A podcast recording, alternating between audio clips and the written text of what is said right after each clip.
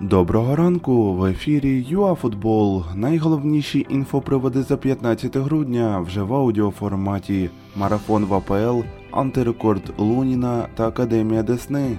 Поїхали! Підопічні гвардіоли на Етіхаді втрачають очки із Вестбромвичем, командою, яка йде у зоні вильоту 1-1. Також Челсі несподівано програв Вулверхемптону. Лондонці вирішили досягти результату малою кров'ю та поплатилися за своє нахабство 1-2. Шанс увійти до топ-4 вони упустили. Атлетік залишився у меншості у матчі з мадридським реалом вже у дебюті зустрічі. Чи потрібно говорити, як проходив поєдинок надалі за підсумками 3-1. Тепер у команди Зідана в активі ті ж 26 очок, що і в Сос'єдаду та Атлетіко. Ще ніколи ворота Реалу, до речі, не очікував дебюту 30 місяців, але Луніну вдалося. Колишній нападник Динамо і тренер оболоні Петро Слободян пішов з життя у віці 68 років.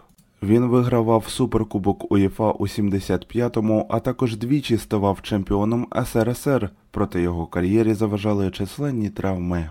Неймар дзвінко кричав після підкату Мендеса, але як виявилося, серйозного пошкодження бразилець уникнув ані перелому кісток, ані надриву зв'язок.